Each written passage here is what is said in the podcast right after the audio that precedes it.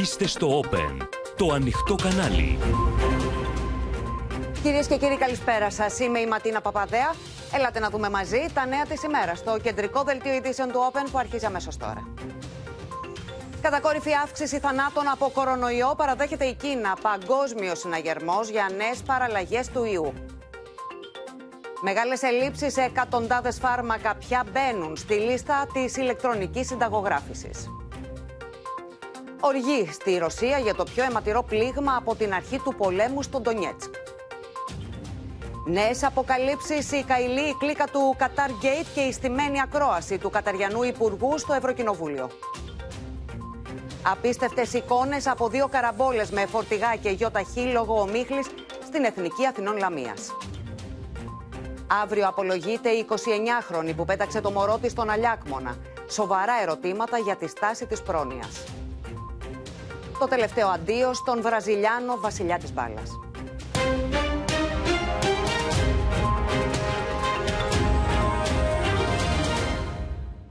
Σε υγειονομική βόμβα τίνει να εξελιχθεί, κυρίες και κύριοι, το εκρηκτικό κοκτέιλ ιώσεων και γρήπης σε συνδυασμό με την έλλειψη φαρμάκων που έχουν κινητοποιήσει το μηχανισμό του Υπουργείου Υγείας.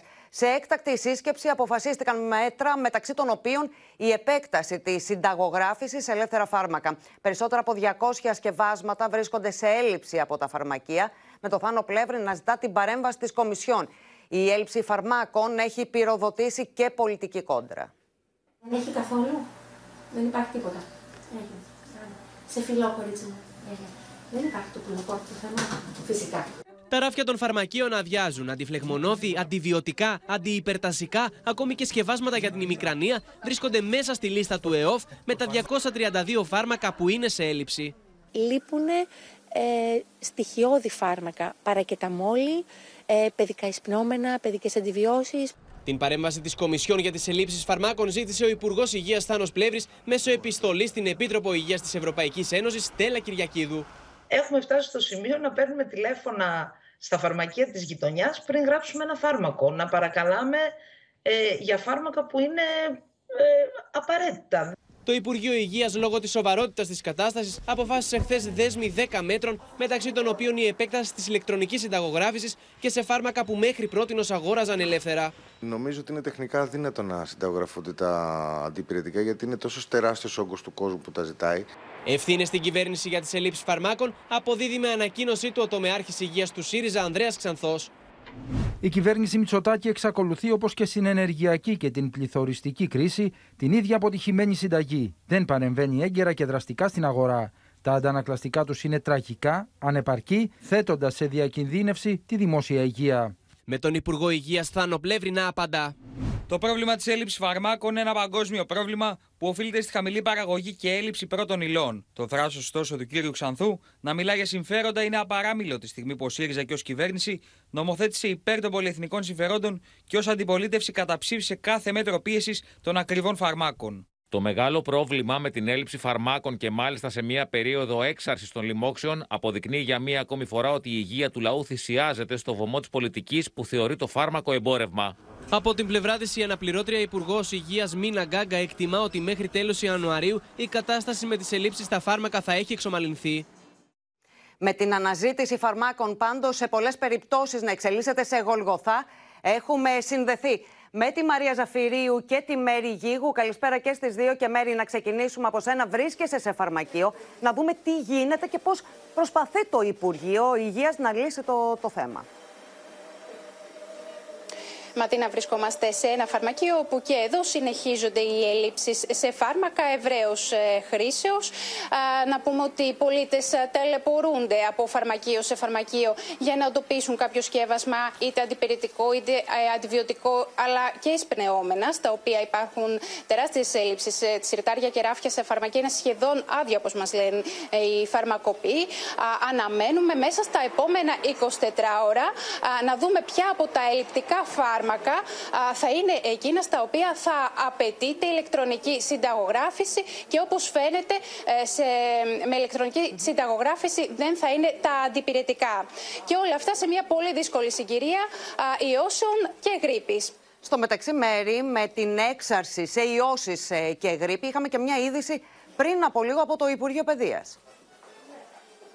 Ακριβώς, Ματίνα εξέδωσε εγκύκλιο, στο οποίο λόγω των αυξημένων κρουσμάτων γρήπης, οι απουσίες πέντε ημερών σε πρωτοβάθμια και δευτεροβάθμια εκπαίδευση θα καταχωρούνται, ε, οι οποίες οφείλονται στην εποχική γρήπη, θα καταχωρούνται, ωστόσο δεν θα προσμετρούνται. Αυτό θα ισχύει ως και το τέλος του, του Μαρτίου του 2023, ενώ θα απαιτείται χαρτί αποβεβαίωση από νοσοκομείο ή από γιατρό. Μάλιστα. Μέρη, να σε ευχαριστήσουμε πολύ. Και τώρα, Μαρία Ζαφυρίου, ερχόμαστε σε εσένα. Σε αυτό το πλαίσιο, λοιπόν, στήθηκε και μια γέφυρα σωτηρίας από την Κοζάνη στην Αθήνα για ένα τρίχρονο αγοράκι με αναπνευστική δυσχέρεια. Ακριβώς πρόκειται για ένα τρίχρονο αγοράκι το οποίο έπρεπε να μεταφερθεί ε, διασωληνωμένο από το Μαμάτσιο νοσοκομείο της ε, Κοζάνης στο νοσοκομείο Πέδων Πεντέλης ε, στην Αθήνα. Έτσι στήθηκε μία γέφυρα ζωής έπειτα από σοβαρή κρίση άσθματος το τρίχρονο ε, παιδί αποφάσισαν οι γιατροί να το μεταφέρουν ε, στείνοντας αυτή την γέφυρα με αεροπλάνο της πολεμικής αεροπορίας. Μεταφέρθηκε με ασθενοφόρο του ΕΚΑΒ συνοδεία ομάδας Δίας και Περιπολικού στο αεροδρόμιο της Κοζάνης και από εκεί ε, στην Αθήνα. Θα πρέπει να σας πω ότι και η μικρότερη αδελφή του, μόλις δύο ετών, νοσηλεύεται με αναπνευστικά προβλήματα εδώ στο νοσοκομείο Αχέπα της Θεσσαλονίκης. Επίσης μεταφέρθηκε από το Μαμάτσιο νοσοκομείο της ε, Κοζάνης ε, με ασθενοφόρο του ΕΚΑΒ. Και όλοι ευχόμαστε τα δύο αυτά αδελφάκια να ξεπεράσουν τα προβλήματα υγείας. Να σημειώσουμε βεβαίως ότι οι γιατροί αρχικά έψαξαν κάποια μονάδα μονάδα εντατικής θεραπείας, παιδιατρική μονάδα εντατικής θεραπείας σε νοσοκομείο της Βόρειας Ελλάδας. Δεν βρέθηκε όμως, γι' αυτό κρίθηκε αναγκαία η μεταφορά του στο νοσοκομείο Πέδων Πεντέλης. Μάλιστα, Μαρία, σε ευχαριστούμε πολύ. Τώρα, κυρίες και κύριοι, συναγερμό και φόβους για αναζωπήρωση της πανδημίας έχει ξυπνήσει η εξάπλωση του κορονοϊού στην Κίνα. Για πρώτη φορά η χώρα παραδέχεται κατακόρυφη αύξηση των θανάτων, ενώ βίντεο δείχνουν αίθουσες νοσοκομείων γεμάτες με ασθενείς σε ράτζα και φορεία. Πάντως, το Πεκίνο προειδοποιεί με αντίπεινα όσες χώρες έχουν λάβει ταξιδιωτικά μέτρα. Ανησυχία στην Ευρωπαϊκή Ένωση, με την προεδρεύουσα Σουηδία να συγκαλεί αύριο εκτάκτος τον Ευρωπαϊκό Μηχανισμό Αντιμετώπισης Κρίσεων. Ατελείωτη αναμονή για ένα κρεβάτι. Ασθενείς περιμένουν ακόμη και μέρες σε εξωτερικούς χώρους νοσοκομείων για να νοσηλευτούν. Το σύστημα υγείας της Κίνας καταραίει υπό το βάρος της ραγδαίας εξάπλωσης του κορονοϊού. Τα νεκροτομεία έχουν πλέον γεμίσει. Hospital emergency rooms packed with patients who are mostly older, weak and struggling. Resources appearing to be stretched so thin, the sick often lying on lawn chairs instead of hospital beds. They have beds in the lobby, near the elevators, in the hallways. They're running out of places to put people. Τεράστιες ουρές σχηματίζονται στα αποτεφρωτήρια μεγάλων πόλεων. Οι νεκροφόρες δεν έχουν τέλος. Η κινέζικη τηλεόραση υπερασπίζεται την απόφαση του Πεκίνου για άρση των περιορισμών στις αρχές Δεκεμβρίου. Μεταδίδει ρεπορτάζ που προβάλλουν τη μάχη των γιατρών στις εντατικές, υποστηρίζοντας ότι η κατάσταση είναι υπό έλεγχο.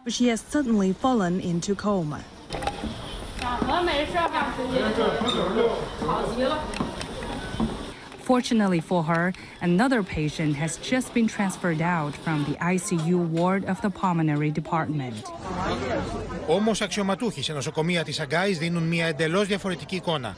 Παραδέχονται πως ακόμη και το 70% των 25 εκατομμυρίων της πόλης πιθανότατα έχει μολυνθεί με κορονοϊό. Παράλληλα, εκπρόσωποι του Υπουργείου Υγείας μιλούν για κατακόρυφη αύξηση του αριθμού των νεκρών. Η κινέζικη ηγεσία που έχει ευνηδιαστεί από το νέο κύμα πανδημία εκτοξεύει απειλέ εναντίον των δυτικών χωρών, οι οποίε λαμβάνουν ταξιδιωτικά μέτρα.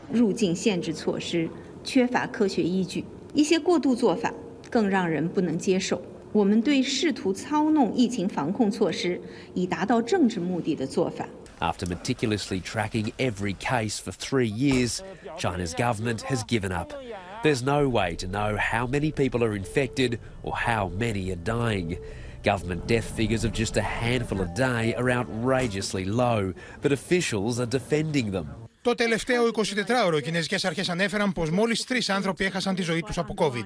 Ο Παγκόσμιος Οργανισμός Υγείας εξηγεί πως η ραγδαία αύξηση κρουσμάτων οφείλεται εν μέρη και στο χαμηλό ποσοστό εμβολιασμού των ηλικιωμένων στην Κίνα. Οι Financial Times γράφουν πως η Ευρωπαϊκή Ένωση πρόσφερε δωρεάν εμβόλια στην Κίνα από τα ευρωπαϊκά αποθέματα. Το Πεκίνο δεν έχει ακόμη απαντήσει. There are too many, says this funeral provider, about demand. Near one hospital, we've seen empty caskets stacked in an alley. Officially, China has recorded only 18 COVID deaths during the past month. Στην Ευρωπαϊκή Ένωση, μία χώρα μετά την άλλη παίρνει μέτρα για τους ταξιδιώτες που έρχονται από την Κίνα και ζητά από τις Βρυξέλλες να χαράξουν ενιαία πολιτική. Belgium has now announced that it will test wastewater from planes arriving from China for new COVID variants. This will enable to capture presence of virus shared by people with and without symptoms. Η Σουηδία, που έχει την Προεδρία της Ευρωπαϊκής Ένωσης για το τρέχον εξάμεινο, συγκαλεί για αύριο συνεδρίαση του Ευρωπαϊκού Μηχανισμού Αντιμετώπισης Κρίσεων με στόχο το συντονισμό απέναντι στο ξέσπασμα της πανδημίας στην Κίνα. Με αυτά τα δεδομένα, λοιπόν, συνεδριάζει αύριο ο Ευρωπαϊκός Μηχανισμός Αντιμετώπισης Κρίσεως. Έχουμε συνδεθεί με τον Παντελή Βαλασόπουλο να δούμε αν υπάρχει, Παντελή, κάτι νεότερο σχετικά με τη λήψη μέτρων για ταξιδιώτες από την Κίνα. Ναι, καλησπέρα. Ε, τερματίστηκε, οπότε μαθαίνουμε πριν από λίγη ώρα, η συνεδρίαση της Ευρωπαϊκής Επιτροπής Υγειονομικής Ασφάλειας. Αύριο θα είναι η συνεδρίαση του Ευρωπαϊκού Μηχανισμού Αντιμετώπισης Κρίσεων.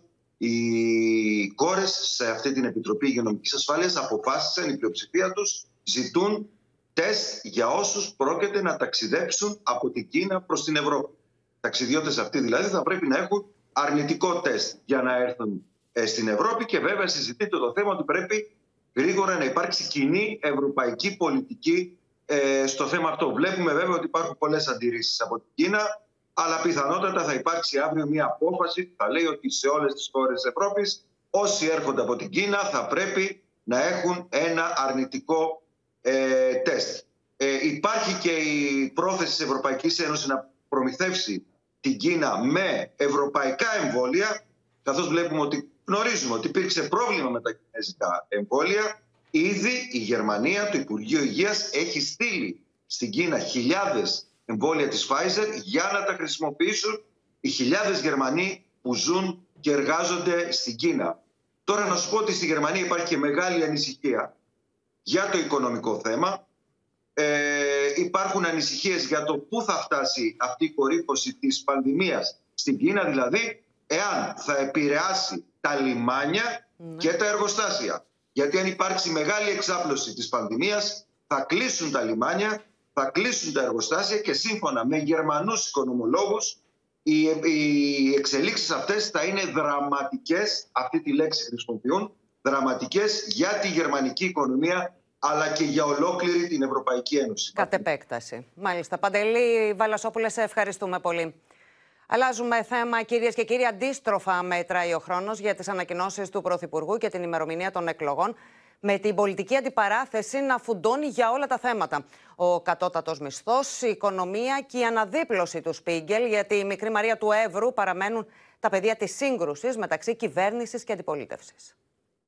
Η στάση του ΣΥΡΙΖΑ στο θέμα αυτό αγγίζει τα όρια της προδοσίας. Γιατί από την ώρα που το Σπίγκελ απέσυρε το άρθρο, το πρώτο που θα πρέπει να κάνω ΣΥΡΙΖΑ είναι ζητούμε συγγνώμη, κλείνει αυτή η ιστορία. Πράγμα. Για ποιο πράγμα. Αυτό θα έκανε ένα πατριώτης. ότι το ελληνικό Αυτό θα έκανε. Όχι να το συνεχίζει κατά τη πατρίδας του. Προδοσία Πάμε. είναι να καλείς τις τουρκικές υπηρεσίες να επιχειρήσουν σε ελληνικό έδαφος. Μάχες χαρακομμάτων και μάλιστα η φόλη της ύλης στο δρόμο προς τις διπλές κάλπες με την υπόθεση των 38 προσφύγων στον Εύρο και τη συγνώμη του Σπίγκελ για την υποτιθέμενη νεκρή Μαρία να ρίχνουν κι άλλο λάδι στη φωτιά. Και εσείς ως Πέμπτη φάλαγγα πήγατε με την Τουρκία με στην Ελλάδα. Ντροπή σας, κύριε. Και συνεχίζετε. Πέμπτη φάλαγγα της Ελλάδος. Υπήρχε οργανωμένο σχέδιο αντίον της Ελλάδος. Το οποίο εσείς υποστηρίξατε. Το οποίο εσείς υποστηρίξατε. Το οποίο εσείς υποστηρίξατε. Πεδίο μάχης αποτελεί και η οικονομία με την αντιπολίτευση να υποστηρίζει ότι η ανακοίνωση της αύξησης του κατώτου μισθού συνδέεται με την προσφυγή στις κάλπες. Δεν ξέρω ότι υπάρχει νόμος ψηφισμένος επί εποχής Γιάννη Βρούτσι που προβλέπει τον τρόπο που αυξάνει το κατώτατο μισθό στην Ελλάδα. Επειδή έχουμε εκλογές, να μην εφαρμόσουμε τον νόμο. Στείλω ένα ουρανέ ένα πουλί να πάει στη μένα υπομονή. Ναι. Δηλαδή εδώ έχουμε ανάπτυξη της εσχροκέρδειας. Έχουμε ανάπτυξη της κοινωνικής αδικίας. Αμφισβητείτε τα νούμερα που είπα. Έχουμε ανάπτυξη των ανισοτήτων. Τα βέλη του στο ΣΥΡΙΖΑ έστρεψε και ο Υπουργός Προστασίας του Πολίτη Τάκης Θεοδωρικάκος, παρουσιάζοντας τους δείκτες για την εγκληματικότητα. Η ασφάλεια στις γειτονιές βελτιώνεται πλέον διαρκώς με σημαντική μείωση της εγκληματικότητας κατά 25% σε σχέση με την περίοδο 15-19. Με τα σενάρια για τις ημερομηνίες των εκλογών να δίνουν και να παίρνουν, η κυβέρνηση ετοιμάζεται να φέρει στη Βουλή περίπου 30 νομοσχέδια, μεταξύ αυτών και την αλλαγή στο πόθεν έσχες, στη σκιά των υποθέσεων Πάτσι και Χιμάρα. Σύμφωνα με πληροφορίες, στο νέο πλαίσιο θα προβλέπεται η διασύνδεση της αρμόδιας αρχής με τα πιστοτικά ιδρύματα, ώστε να υπάρχει άμεση και απευθείας ενημέρωση των συναλλαγών κάθε υποχρεού. Συνέχεια στο θέμα του γαλάζιου βουλευτή Θέμη Χιμάρα δίνει σήμερα ο ΣΥΡΙΖΑ, υποστηρίζοντας ότι υπάρχουν ανακρίβειες στο πόθεν του βουλευτή για τη χρήση του 2020, καλώντας τον Κυριάκο Μητσοτάκη να τον διαγράψει. Πάμε στη Σοφία Φασουλάκη που θα μας πει περισσότερα. Σοφία. Ναι, Ματίνα, σύμφωνα με το ΣΥΡΙΖΑ, ο γαλάζιος βουλευτής Θέμης Χιμάρας δεν έπεσε μόνος σε ένα ατόπιμα, αυτό δηλαδή με τις απευθείας αναθέσεις της εταιρείας του ε, σε δήμους. Η εταιρεία του ασχολείται με ε, εκτυπώσεις και φωτοτυπίες και σύμφωνα πάντα με όσα κατήγγειλε ε, ο ΣΥΡΙΖΑ, έχει πήρε δουλειές την τελευταία τετραετία ύψους 400.000 ευρώ από δήμους.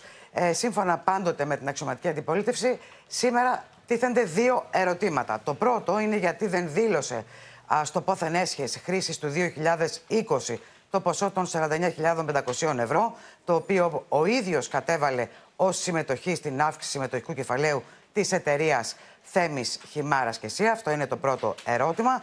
Ενώ σύμφωνα πάντοτε με τον ΣΥΡΙΖΑ, το δεύτερο ερώτημα είναι γιατί δεν κατέθεσε σε τραπεζικό λογαριασμό το ποσό των 65.847 ευρώ, το οποίο με βάση τη δήλωση πόθεν του 2020 φέρεται να είναι το τίμημα της πώλησης του μεριδίου του σε άλλη εταιρεία με την επωνυμία Smarts Ike.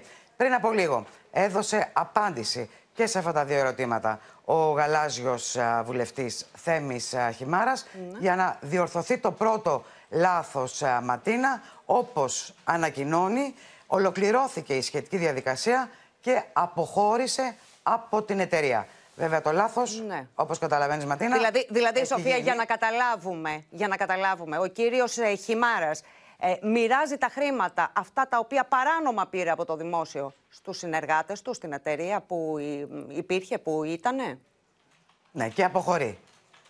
Κανένας βουλευτής, κανένα δημόσιο πρόσωπο δεν επιτρέπεται να έχει δοσοληψίε με το δημόσιο Ματίνα. Αυτό το λέει ρητά το άρθρο 57 του Συντάγματος. Για να διορθωθεί λοιπόν αυτό το λάθος όπως ο ίδιος χαρακτηρίζει, που έγινε εν αγνία του από τους συνεργάτες του, γιατί ο ίδιος ε, είχε πολλές δουλειές, όπως έλεγε στην προηγούμενη του ανακοίνωση, στην Αθήνα και δεν είχε την εποπτεία της επιχείρησής του, αποχωρεί από την εταιρεία. Παράλληλα με την ίδια ανακοίνωση απάντησε στο ΣΥΡΙΖΑ υποστηρίζοντας ότι το ποσό των 49.500 ευρώ για την κάλυψη της αύξησης του μετοχικού του κεφαλαίου υπερκαλύπτεται από τα δηλωθέντα εισοδήματά του ενώ όσον αφορά το δεύτερο ερώτημα, υποστηρίζει ότι η αποχώρησή του έναντι τιμήματος 65.847 ευρώ από τη δεύτερη εταιρεία έχει συμπεριληφθεί στη δήλωση του πόθεν και του 2020. Μάλιστα. Σοφία, να σε ευχαριστήσουμε πολύ. Συνεχίζονται κυρίες και κύριοι την ίδια ώρα οι ανατιμήσεις στα τρόφιμα και το 2023 με βασικά προϊόντα να τσιμπάνε από τις πρώτες κιόλας ημέρες του νέου έτους. Μητέρα των μαχών φαίνεται να θεωρείται το καλάθι του νοικοκυριού. Με τον Υπουργό Ανάπτυξης, Άδωνη Γεωργιάδη, να λέει μιλώντας στο Open πως το καλάθι έχει φέρει μεσοσταθμική μείωση τιμών 15%. Ποδαρικό με ανατιμήσεις στα τρόφιμα κάνει το 2023, καθώς συνεχίζονται οι αυξήσεις σε βασικά προϊόντα καθημερινής κατανάλωσης. Το σούπερ μάρκετ ήταν η βόλτα μας. Τώρα Μας πιάνει η καρδιά μας. Άγχος έχουμε. Εκεί που παίρναμε κρέας 2 κιλά, 3, παίρνουμε τώρα 3 τέταρτα. Με βάση τα στοιχεία της Ελστάτ, οι αυξήσεις στα τρόφιμα είναι συνεχείς εδώ και 18 μήνες. Ενώ η μητέρα των μαχών για την κυβέρνηση είναι το καλάθι του νοικοκυριού. Το καλάθι του νοικοκυριού έχει φέρει μεσοσταθμική μείωση από την πρώτη εβδομάδα μείον 15%. Αποτελεί πλέον αντικείμενο, αποτελεί πλέον αντικείμενο ειδικής μελέτης από την Τράπεζα της Ελλάδος, γιατί δουλεύει τόσο καλά. Χθες 2 Ιανουαρίου, 375 γραμμάρια cornflakes στήχιζαν κατά μέσο όρο 3,20 ευρώ έναντι 3,14 στις 2 Δεκεμβρίου, σημειώνοντας αύξηση 1,9% και 500 γραμμάρια ρύζι 1,88 έναντι 1 ευρώ και 82 λεπτών, σημειώνοντας αύξηση 3,2%. Αυτά που τώρα είναι σε προσφορές, παλιά ήταν η κανονική τους τιμή πέρσι. 200 γραμμάρια τοματοπολτού στήχιζαν χθες 1,44 ευρώ έναντι 1,34 ευρώ πριν από ένα μήνα, σημειώνοντας αύξηση 7,4%, ενώ τρει συσκευασίε 200 γραμμαρίων αγελαδινού γιαουρτιού πολλούνταν στα 2,61 έναντι 2,35 ευρώ στι 2 Δεκεμβρίου, αύξηση τη τάξη του 11%. Τα γιαούρτια, α πούμε, για παράδειγμα. Έχω, ε, έχει ανέβει τιμή. Η ακρίβεια στα τρόφιμα διατηρεί τον πληθωρισμό ψηλά. Εκτιμήσεις αναφέρουν πως ο πληθωρισμός το Δεκέμβριο, που θα ανακοινωθεί επίσημα από την Ελστάτ στις 12 Ιανουαρίου, δεν αποκλείεται να δείξει μια νέα μικρή αποκλιμάκωση, η οποία όμως θα οφείλεται κατά κύριο λόγο ξανά στις τιμές της ενέργειας. Ξεκινάει η εθελοντική ένταξη των νέων ασφαλισμένων έως 35 ετών στο νέο Ταμείο Επικουρικής Ασφάλισης. Πάμε στο Γιάννη Φόσκολο που είναι κοντά μας για να μας εξηγήσει τι σημαίνει αυτό για τους σημερινούς εργαζόμενους, Γιάννη; Μπαίνουμε, Ματίνα, στη δεύτερη και ίσως την πιο κρίσιμη φάση της μεγάλης ασφαλιστικής μεταρρύθμισης, που είναι ο κουμπαράς στην επικουρική ασφάλιση. Και γιατί είναι κρίσιμη αυτή η φάση, η οποία θα ξεδιπλωθεί μέσα στο 2023, διότι φέτος μπορούν εθελοντικά χιλιάδες ασφαλισμένοι, που, παλαιοί ασφαλισμένοι, που είχαν πιάσει δουλειά πριν το 2022, εφόσον έχουν την ηλικία, να ενταχθούν στο νέο αυτό ταμείο. Οι βασικές προποθέσει είναι εξής. Να είναι έως 35 ετών, δηλαδή να έχουν γεννηθεί ε, από την 1η Πρώτου του 1987 και μετά. Στην παρούσα φάση έχει ανοίξει πλατφόρμα και μπαίνουν μισθωτοί, μηχανικοί και δικηγόροι. Δηλαδή είναι οι ασφαλισμένοι που είχαν και πριν παλαιότερα την υποχρέωση ασφάλισης στην επικουρική. Αυτοί μπορούν να κάνουν τις αιτήσεις τους, έχει ξεκινήσει ήδη η πλατφόρμα. Από τον Μάρτιο θα μπορούν να κάνουν την ίδια αίτηση και ασφαλισμένοι, οι οποίοι δεν είχαν ποτέ στη ζωή τους επικουρική ασφάλιση, αλλά μπορεί να θέλουν τώρα να μπουν για πρώτη φορά στο σύστημα του κουμπαρά. Αυτή είναι η ελεύθερη επαγγελματίες, χιλιάδες, εκατοντάδες χιλιάδες ελεύθεροι επαγγελματίες του πρώην ΟΑΕ, οι αγρότες, αλλά και η υγειονομική. Το βλέπουμε σε αυτή την δεύτερη κάρτα που έχουμε ετοιμάσει. Τι θα πληρώσουν όλοι αυτοί, Ματίνα, στο νέο ταμείο που θα μπουν, εφόσον επιλέξουν εθελοντικά να μπουν; Θα πληρώσουν διαφορετικές εισφορές; Όχι. Οι εισφορές παραμένουν ίδιες στο 6%, δηλαδή για τους μισθωτούς. Άρα, γιατί να αλλάξουν ταμείο, ποιο είναι το βασικό κριτήριο; Το βασικό κριτήριο είναι ότι ο υπολογισμός της σύνταξης για αυτούς που θα μπουν στο νέο ταμείο γίνεται με εντελώς διαφορετικό τρόπο και οι εισφορές αντιμετωπίζονται με διαφορετικό τρόπο. Δηλαδή, καταρχήν πρέπει να έχουν στο μυαλό τους ότι εφόσον εφόσον επιλέξουν να μπάνε στο νέο ταμείο, όσοι το επιλέξουν, θα είναι μια επιλογή χωρίς επιστροφή. Δηλαδή, μετά για όλη τους τη ζωή θα είναι σε αυτό το νέο ταμείο. Υπάρχει εγγυημένη επιστροφή εισφορών, αν φτάσεις στα 67, δηλαδή παίρνεις πίσω τις εισφορές σου και μια ελάχιστη σύνταξη με βάση τις εισφορές που έχεις καταβάλει. Ωστόσο, υπάρχει και αντίλογος. Οι εισφορές σου επενδύονται σε μετοχές ομόλογα, δηλαδή είναι ένα αντικείμενο επενδυτικό και αυτό ενέχει, όπως λέει και ο αντίλογος, ε, μια δόση επενδυτικού ρίσκου, Ματίνα. Μάλιστα. Γιάννη, να σε ευχαριστήσουμε πολύ για όλες αυτές τις πληροφορίες. Κυρίες και κύριοι, στην υπόθεση τώρα του Qatar Gate, με το κουβάρι των αποκαλύψεων να συνεχίζει να ξετυλίγεται, νέα στοιχεία έρχονται στο φως για τον τρόπο με τον οποίο ο σύντροφος της Εύας Καηλή, Φραντζέσκο Τζόρτζι, βοήθησε μαζί με τον Παντσέρη, τον Υπουργό Εργασίας του Κατάρ, να προετοιμαστεί για την ομιλία του στο Ευρωπαϊκό Κοινοβούλιο. Την ίδια ώρα, η Ελληνίδα Ευρωβουλευτής δεν κατάφερε να δει το παιδί της και οι δικηγόροι της θα κάνουν νέα προσπάθεια να αποφυλακιστεί με περιοριστικούς όρους.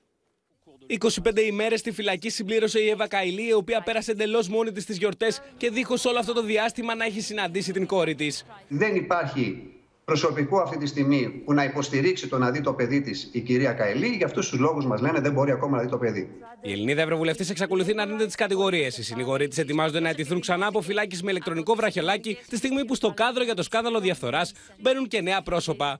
Στις 16 Ιανουαρίου θα ανακοινωθεί στην Ολομέλεια του Ευρωκοινοβουλίου το αίτημα άρσης ασυλίας για τον Αντώνιο Κοτσολίνο και τον Μάρκ Ταραμπέλα με τους σοσιαλιστές να κάνουν γνωστό πώς θα συνενέσουν. Le Parlement espère aller vite et conclure la procédure avant la mi-février. Pour l'heure, Marc Tarabella nie les faits. De son côté, Andrea Cozzolino n'a pas fait de commentaire. Τόσο ο Ιταλός όσο και ο Βέλγος Ευρωβουλευτής ήταν παρόντες και στην ομιλία του Υπουργού Εργασίας του Κατάρ στο Ευρωκοινοβούλιο, η οποία είχε οργανωθεί με κάθε λεπτομέρεια, σύμφωνα και με τη βελγική εφημερίδα Λεσουάρ, με σκοπό να βελτιωθεί η εικόνα του Εμμυράτου.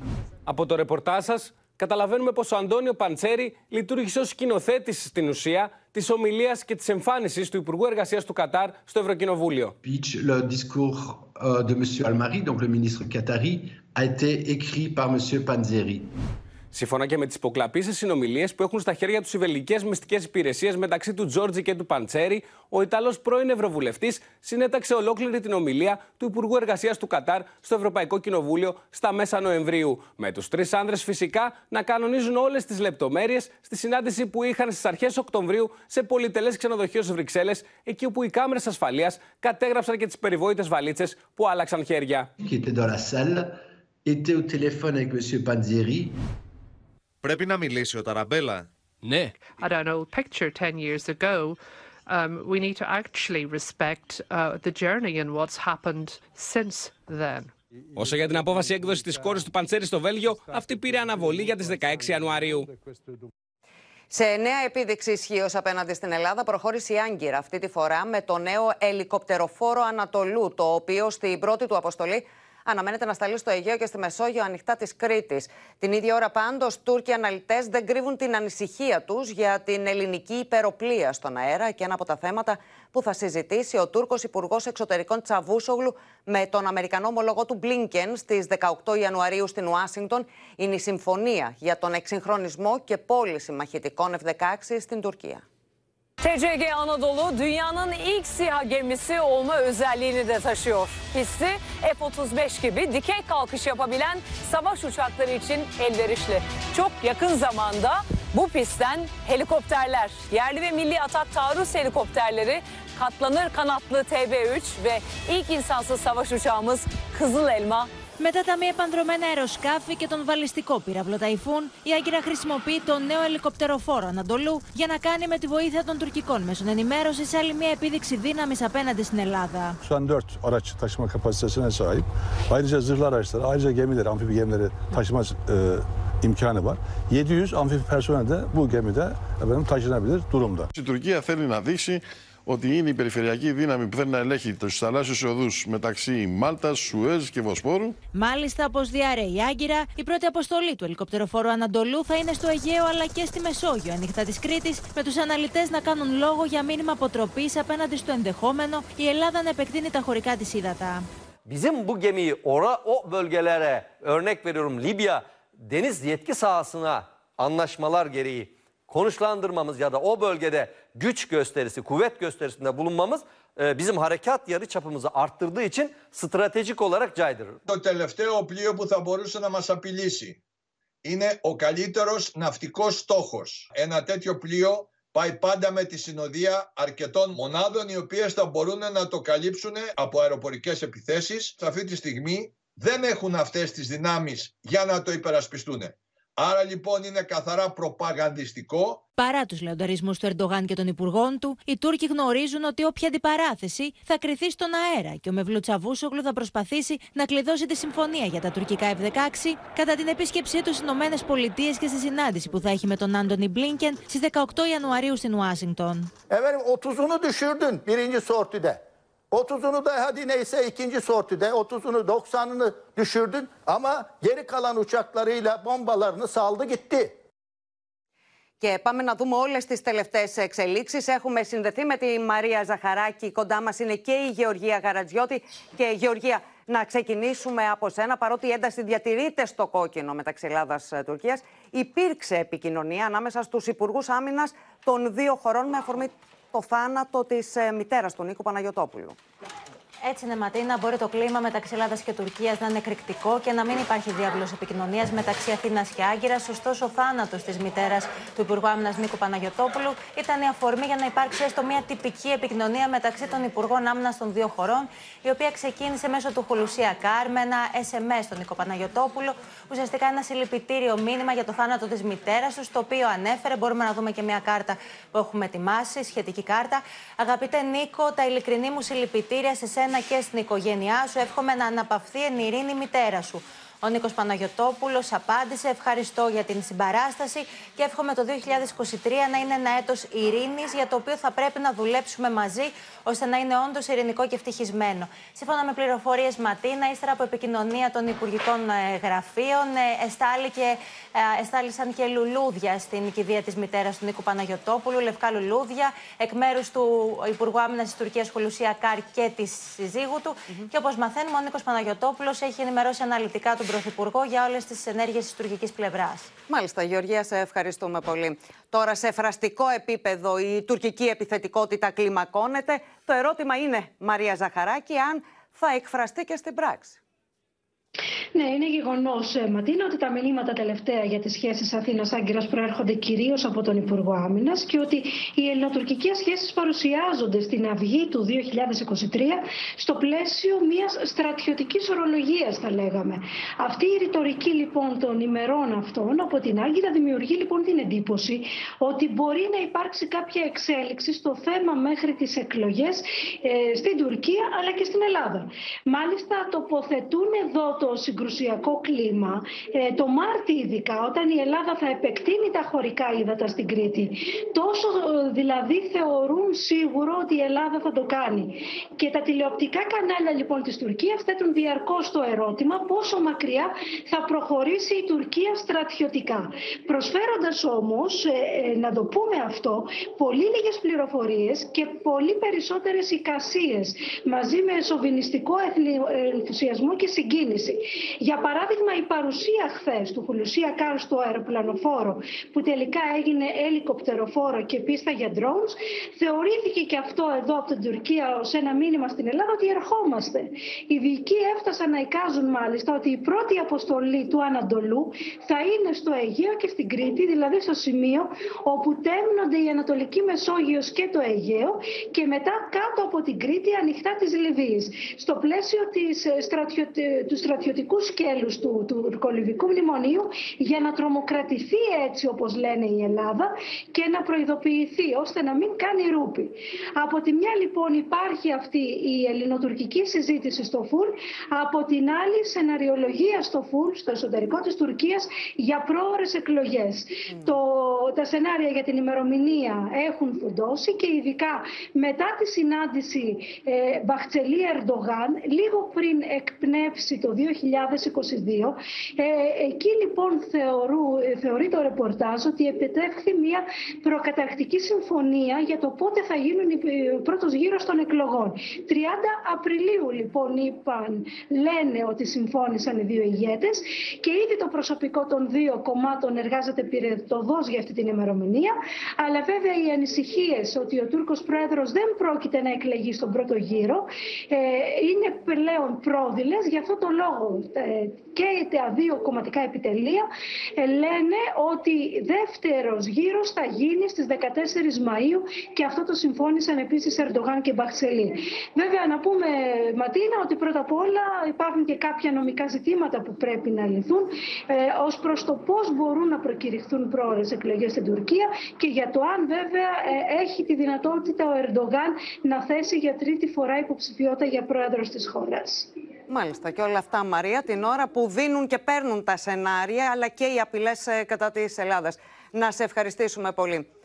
Στο μέτωπο του πολέμου, μετά το χθεσινό αιματηρό ουκρανικό πλήγμα σε κέντρο εφέδρων ανατολικά του Ντονιέτσκ, επικρατεί οργή στο εσωτερικό της Ρωσίας για τη βαρύτερη απώλεια που παραδέχθηκε η Μόσχα από την έναρξη του πολέμου. Την ίδια στιγμή, ο Ουκρανός ε, πρόεδρος Ζελένσκι φοβάται πως η Ρωσία ετοιμάζει ευρεία επίθεση με ιρανικά drones. Έχουν περάσει 2-24 ώρα από το χτύπημα του Ουκρανικού στρατού στην πόλη Μακίφκα σε κέντρο εφέδρων που είχε ως αποτέλεσμα το θάνατο εκατοντάδων Ρώσων σύμφωνα με το Ουκρανικό Υπουργείο Άμυνα. Τα χαλάσματα αυτού του κτηρίου είναι ό,τι έχει απομείνει από την επίθεση που ευνηδίασε τη Μόσχα. 31 грудня в районі зосередження у населеному пункті Макіївка Донецької області було знищено та пошкоджено до 10 одиниць ворожої військової техніки різних типів. Το Υπουργείο Άμυνας της Ουκρανίας ανακοίνωσε ότι σκοτώθηκαν 400 Ρώσοι, με τη Μόσχα να κάνει λόγο για 63 νεκρούς και να μιλά όμως για πρώτη φορά από την έναρξη του πολέμου δημόσια για τις απώλειες στο πεδίο των μαχών. This number 63 is very different uh, number from the one that has been uh, released given by the Ukrainian authorities. Μάλιστα, Ρώσοι αναλυτές ασκούν σκληρή κριτική σε Ρώσους επικεφαλεί ότι δεν πήραν τα κατάλληλα μέτρα.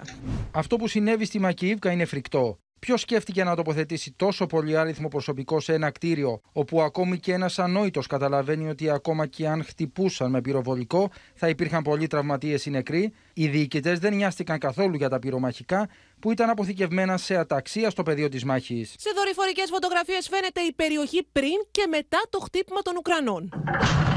Η Ρωσία ετοιμάζει παρατεταμένη επίθεση με ιρανικά drones, λέει ο Βολοντιμίρ Ζελένσκι. Мы маємо інформацію, що Росія планує тривалу атаку, атаку шахедами. Її ставка може бути на виснаження, на наших людей, ППУ. Τον απόλυτο τρόμο βίωσε Γάλλος ρεπόρτερ την ώρα που ήταν ζωντανά στον αέρα και περίμενε να μεταδώσει το ρεπορτάζ του από την Ουκρανία. Μια μεγάλη έκρηξη που φέρεται να προκλήθηκε από πύραυλο σημειώθηκε πίσω του. Το περιστατικό συνέβη σύμφωνα με ουκρανικά μέσα στο Κραματόρς. Και όσο περνούν οι ώρες, βγαίνουν περισσότερες λεπτομέρειες για το χθεσινό αιματηρό χτύπημα στην περιφέρεια του Ντονιέτσκ. Έχουμε συνδεθεί με τον ε, Θανάση Αυγερινό στη Μόσχα. Κοντά μας είναι και η Χριστίνα Ιορδανίδου. Α, Χριστίνα, να ξεκινήσουμε από σένα και να δούμε τις πληροφορίες που δίνουν οι Ουκρανοί. Για το χτύπημα λοιπόν στη Μακίβκα, αυτό που λένε οι Ουκρανοί και τα Ουκρανικά μέσα είναι ότι παρόλο που η ρωσική πλευρά κάνει λόγο για 63 νεκρούς, επειδή είναι η πρώτη φορά που η ρωσική πλευρά παραδέχεται απώλειες, αυτό σημαίνει πολλά, λέει η Ουκρανική πλευρά και το σημειώνουν και στρατιωτικοί αναλυτές. Λένε ε, επίσης, γιατί γίνεται για πρώτη φορά από την ε, περίοδο, από την πρώτη μέρα που ξεκίνησε η εισβολή και ο πόλεμος. Δεν έχει ξαναγίνει. Ε, σημειώνουν επίσης ότι η, σύμφωνα με το Υπουργείο Άμυνας οι νεκροί είναι 400, ε, 200 είναι οι τραυματίες. Καταστράφηκε, λένε, εξοπλισμός, ε, δεν είχαν τεθωρακισμένα. Ήταν ένα τάγμα που κάλυπτε τη δεύτερη γραμμή του μετόπου και αυτό που επισημαίνουν είναι ότι οι στρατιωτικοί αναλυτές είναι ότι τέτοια χτυπήματα θα συνεχιστούν ματίνα σε μονάδες με πολυάριθμο προσωπικό. Τώρα, εκτός από τα όσα συνέβησαν στη Μακίβκα, να πούμε ότι ότι ε, ε, σύμφωνα με τις μυστικές υπηρεσίες της Ουκρανίας, οι Ρώσοι μεταφέρουν όπλα που φέρουν πυρηνικές κεφαλές στην Κρυμαία. Αυτό είναι κάτι που το παρακολουθούν οι Ουκρανοί και μπορεί να μην είναι τυχαίο που σήμερα συγκάλεσε ο κύριος ε, Ζελένσκι ε, και Συμβούλιο Ασφαλείας και συναντήθηκε με τον αρχηγό των ενόπλων δυνάμεων. Τώρα, σε σχέση με τις επιθέσεις, είχαμε σήμερα ρωσικές επιθέσεις στο Κραματόρσκ. Είναι η δεύτερη συνεχόμενη ημέρα. Ο δήμαρχος του οποίου καλεί τον κόσμο να παραμείνει στα καταφύγια. Μάλιστα, Χριστίνα, σε ευχαριστούμε. Τώρα ανεβαίνει ο απολογισμός των Ρώσων ε, νεκρών από το Ουκρανικό χτύπημα, όπως ε, τουλάχιστον Θανάση λένε ανεπίσημες πηγές. Καλησπέρα και καλή χρονιά από τη Μόσχα. Επισήμως, ε, το Ρωσικό Υπουργείο Άμυνα συνεχίζει να μιλά για 63 νεκρούς στρατιωτικούς του από το χτύπημα στην Μακέευκα. Ε, όμως υπάρχουν σε πολλά ρωσικά κοινωνικά δίκτυα περιγραφές και ανεπιβεβαίωτα βέβαια στοιχεία ότι ο αριθμός των νεκρών στρατιωτικών μπορεί να είναι πολύ τραγικότερος για τις ρωσικές δυνάμεις και να φτάνει τους 270. Το Ρωσικό Υπουργείο Άμυνας ανακοίνωσε ότι κατέστρεψε τουλάχιστον τέσσερα συστήματα εκτόξευσης πυράβλων τύπου HIMARS, αμερικανικής κατασκευής, ε, στο Κραματόρσκ αλλά και σε άλλη, άλλον ένα σταθμό κοντά στην ε, περιοχή. Ε, φαίνεται πως ε, αυτή ειδικά η πύραυλη είναι το μεγαλύτερο πρόβλημα για τις ε, ρωσικές δυνάμεις. Καταστράφηκαν επίσης τσεχικής προέλευσης ε, πύραυλοι άλλου τύπου. Ε, όμως δεν είναι μόνο αυτή η τραγική αριθμή που ανακοινώνονται πλέον υπάρχουν ε, και οι πρώτοι επίσημοι αριθμοί για τα θύματα μεταξύ των αμάχων στη Μαριούπολη.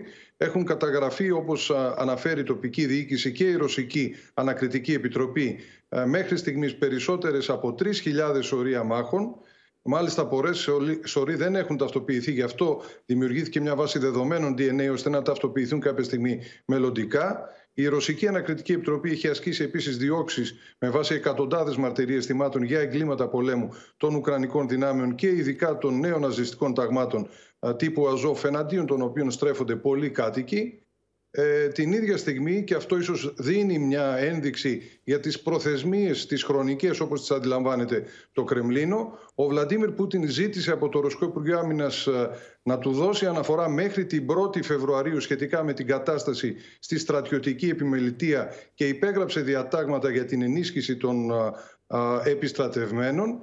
Ε, την ίδια στιγμή ανακοινώθηκαν από τη ρωσική κυβέρνηση χαμηλότοκα στεγαστικά δάνεια για τις τέσσερις νέες ρωσικές επαρχίες ε, που βέβαια με βάση το Κίεβο ακόμη είναι ουκρανικές. Μιλάμε για το Λουγκάνσκ, το Ντονιέτσκ, την Χερσόνα και το Ζαπαρόζιε, όπου βρίσκεται σε εξέλιξη ένα εκτεταμένο πρόγραμμα ανοικοδόμησης ειδικά στην ε, Μαριούπολη και υποτίθεται αυτό θέλει να ενισχύσει η ρωσική κυβέρνηση. Μάλιστα. Θανάση Αυγερινέ, ευχαριστούμε πολύ.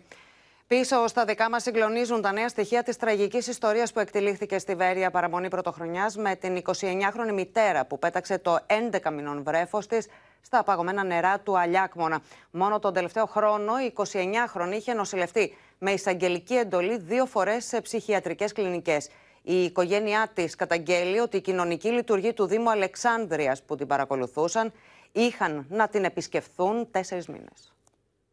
Το ταξί κατευθύνεται προς το φράγμα του Αλιάκμονα για να παραλάβει την 29χρονη μητέρα. Έχουν περάσει λίγα λεπτά από την ώρα που η γυναίκα φέρεται να πέταξε το 11 μήνο μωρό της στα παγωμένα νερά του ποταμού, όπου βρήκε τραγικό θάνατο από πνιγμό. Η 29χρονη ισχυρίστηκε στους αστυνομικούς ότι το μωρό το οποίο μπουσουλούσε και δεν περπατούσε καθώς έπαιζε εδώ στην πρώτη προβλήτα, διέφυγε τη προσοχή της και γλίστρισε μέσα στο νερό. Μετά την πτώση του το έβλεπα να επιπλέει μπρούμητα στο νερό χωρίς να κινείται. Δεν προσπάθησα να το βγάλω γιατί δεν ξέρω κολύμπη. Ούτε σκέφτηκα να καλέσω σε βοήθεια αστυνομία και ΕΚΑΒ. Δεν μπορούσα να ζητήσω βοήθεια από περιπατητή γιατί εκείνη τη στιγμή ήμουν μόνη στο φράγμα. Ωστόσο, από την ιατροδικαστική εξέταση δεν προκύπτουν σημάδια πτώσης από ύψος. Μετά από δυόμιση ώρες ερευνών, καθώς περπατούσαμε στην άκρη του φράγματος πάνω στα βράχια, βρήκαμε το μωρό. Το πήρε ο συνάδελφός μου στα χέρια του και ήταν παγωμένο. 29χρονη ήταν μέσα στο περιπολικό. Δεν είδε το μωρό νεκρό, όμως της είπαμε ότι το βρήκαμε. Εκείνη παρέμεινε σιωπηλή. Η 29χρονη με διαγνωσμένα ψυχικά νοσήματα νοσηλευόταν κατά τη διάρκεια τη εγκυμοσύνη της σε ψυχιατρίο. Μετά το εξητήριό της βρισκόταν υπό παρακολούθηση από τις υπηρεσίες του Δήμου Αλεξάνδρεια. Η κοινωνική λειτουργία όμως, σύμφωνα με τον αδελφό της 29χρονη, δεν την είχαν επισκεφθεί από τον Αύγουστο του 2022. Ήταν να έρθουν τον περασμένο Αύγουστο. Δεν είχαν έρθει. Δεν είχαν έρθει. Μέχρι τότε ερχόντουσαν. Συνολικά έχουν έρθει δύο-τρεις φορές. Δύο-τρεις φορές έχουν έρθει συνολικά. Η, η Ελευθερία έπαιρνε φαρμακευτική αγωγή. Έπαιρνε, αλλά την είχε κόψει ένα διάστημα. Φαινόταν καλά. Από τις υπηρεσίες του Δήμου δεν έχει δοθεί μέχρι στιγμής καμία επίσημη απάντηση. Η 29χρονη αναμένεται να απολογηθεί αύριο ενώπιον του ανακριτή.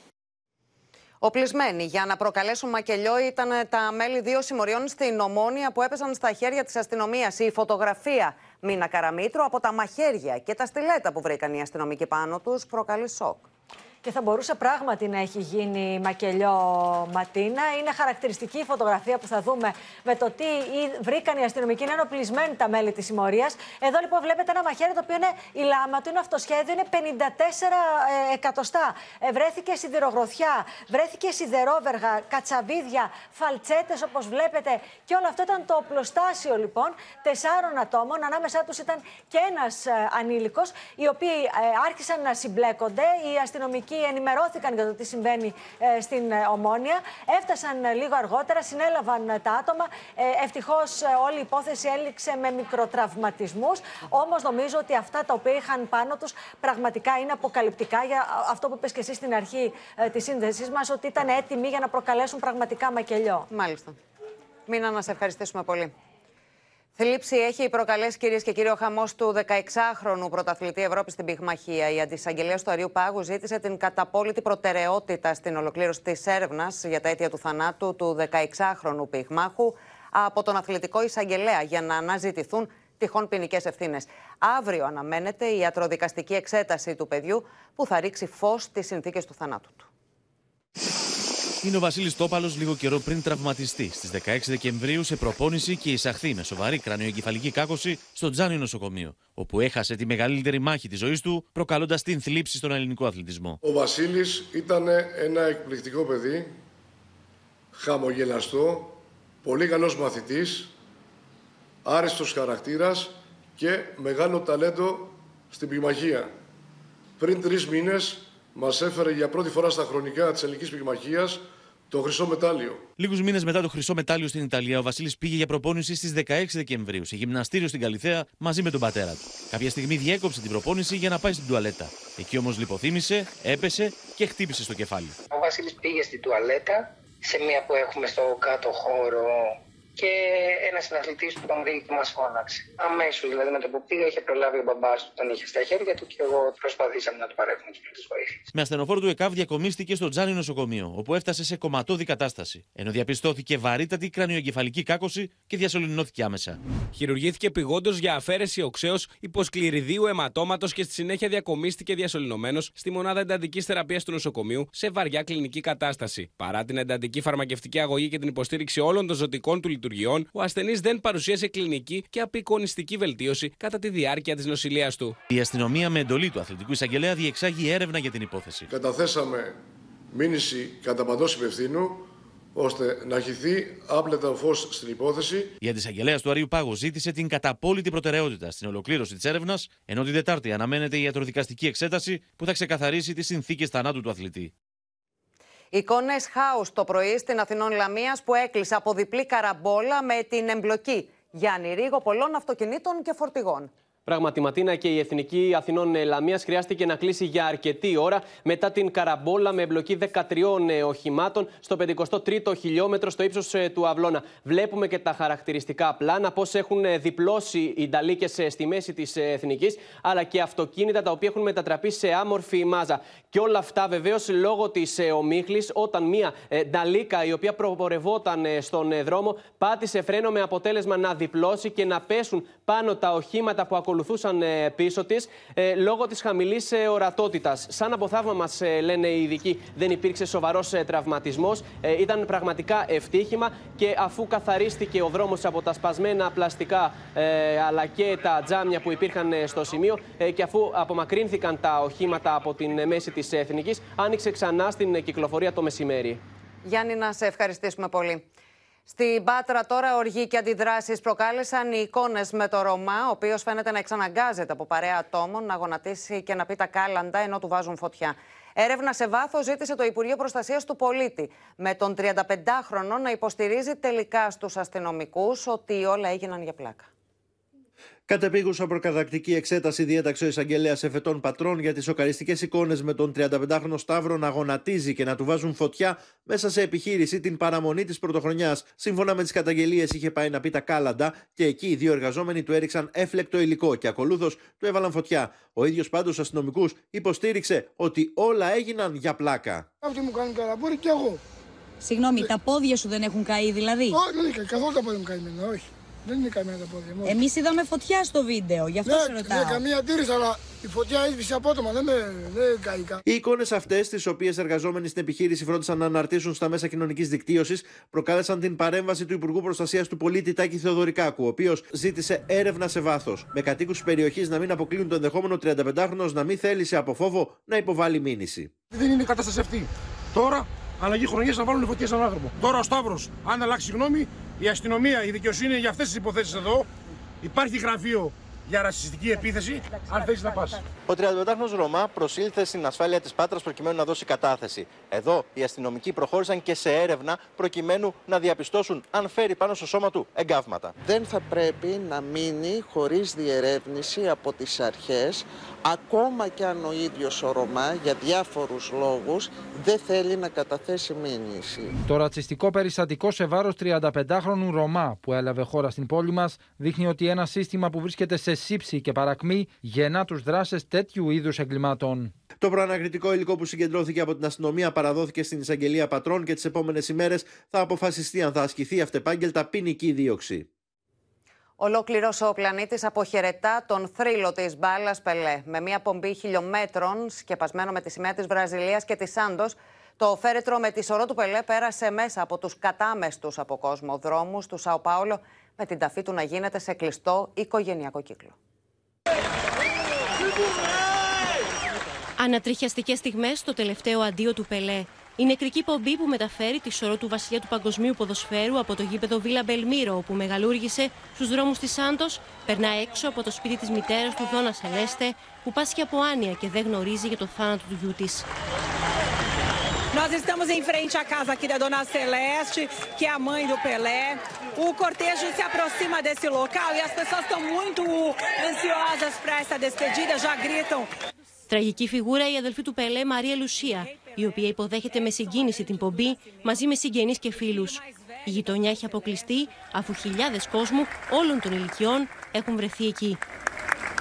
Hoje é uma emoção muito grande, triste, né, de perder um rei, mas muito feliz pelo que ele fez pela nossa cidade, pelo Brasil, pelo mundo. Το 24ωρο λαϊκό προσκύνημα της ορού του Πελέ στο γήπεδο της Σάντος ολοκληρώθηκε το μεσημέρι. Το παρόν έδωσε και ο νέο πρόεδρο τη Βραζιλία, Λουίζ Ινάσιο Λούλαντα Σίλβα, ο οποίο συνομίλησε με τη σύζυγο και το γιο του Μαύρου Διαμαντιού. A gente não pode ficar comparando o Pelé a ninguém, porque não tem ninguém comparável ao Pelé em se tratando de jogador de futebol, em se tratando de ser humano e de comportamento, sabe, fino e educado. Οι Βραζιλιάνοι φίλαθλοι άναψαν καπνοχώνα και τραγούδισαν συνθήματα, λέγοντας έτσι με τον δικό τους τρόπο το αντίο στον πρεσβευτή του Τζόγκο Μπονίτο. Αμέσως μετά ξεκίνησε η πομπή της ορού στους δρόμους της Σάντος με το όχημα που τη μετέφερε να κάνει συχνά στάσεις αφού οι εκδηλώσεις λατρείας του κόσμου ήταν συνεχείς. Esperando meus amigos para entrarmos junto, para a gente entrar lá, porque eu sozinho não tenho coragem não. Τελευταία κατοικία του Βραζιλιάνου θρύλου, το νεκροταφείο της Οικουμενικής Νεκρόπολης μετά την ιδιωτική ταφή. Ο Πελέ είχε αγοράσει από τον Ιούλιο του 2003 χώρο στον ένατο όροφο του εν λόγω νεκροταφείου προς τιμήν του πατέρα του που φορούσε τη φανέλα με το νούμερο 9 όταν ήταν ποδοσφαιριστής, ενώ θέα έχει το γήπεδο της Σάντος. Την ίδια ώρα, πλήθος αρνητικών σχολείων ξεσήκωσε η κίνηση του Προέδρου της FIFA, Τζιάννη Ινφαντίνο, να βγάλει σέλφι με θαυμαστές πάνω από το ανοιχτό φέρετρο του Πελέ. Και στο σημείο αυτό ολοκληρώθηκε το κεντρικό δελτίο ειδήσεων. Μείνετε στο Open. Αμέσως μετά ακολουθεί η οικογενειακή σειρά του Open, η δική μας οικογένεια, με τον Μάριο Θανασίου και την Ελένη Βαΐτσου. Και στις 9. Μην χάσετε την ξένη ιστορική δραματική ταινία Η Σιδηρά Κοιλάδα. Κυρίες και κύριοι από όλους εμάς, καλό βράδυ.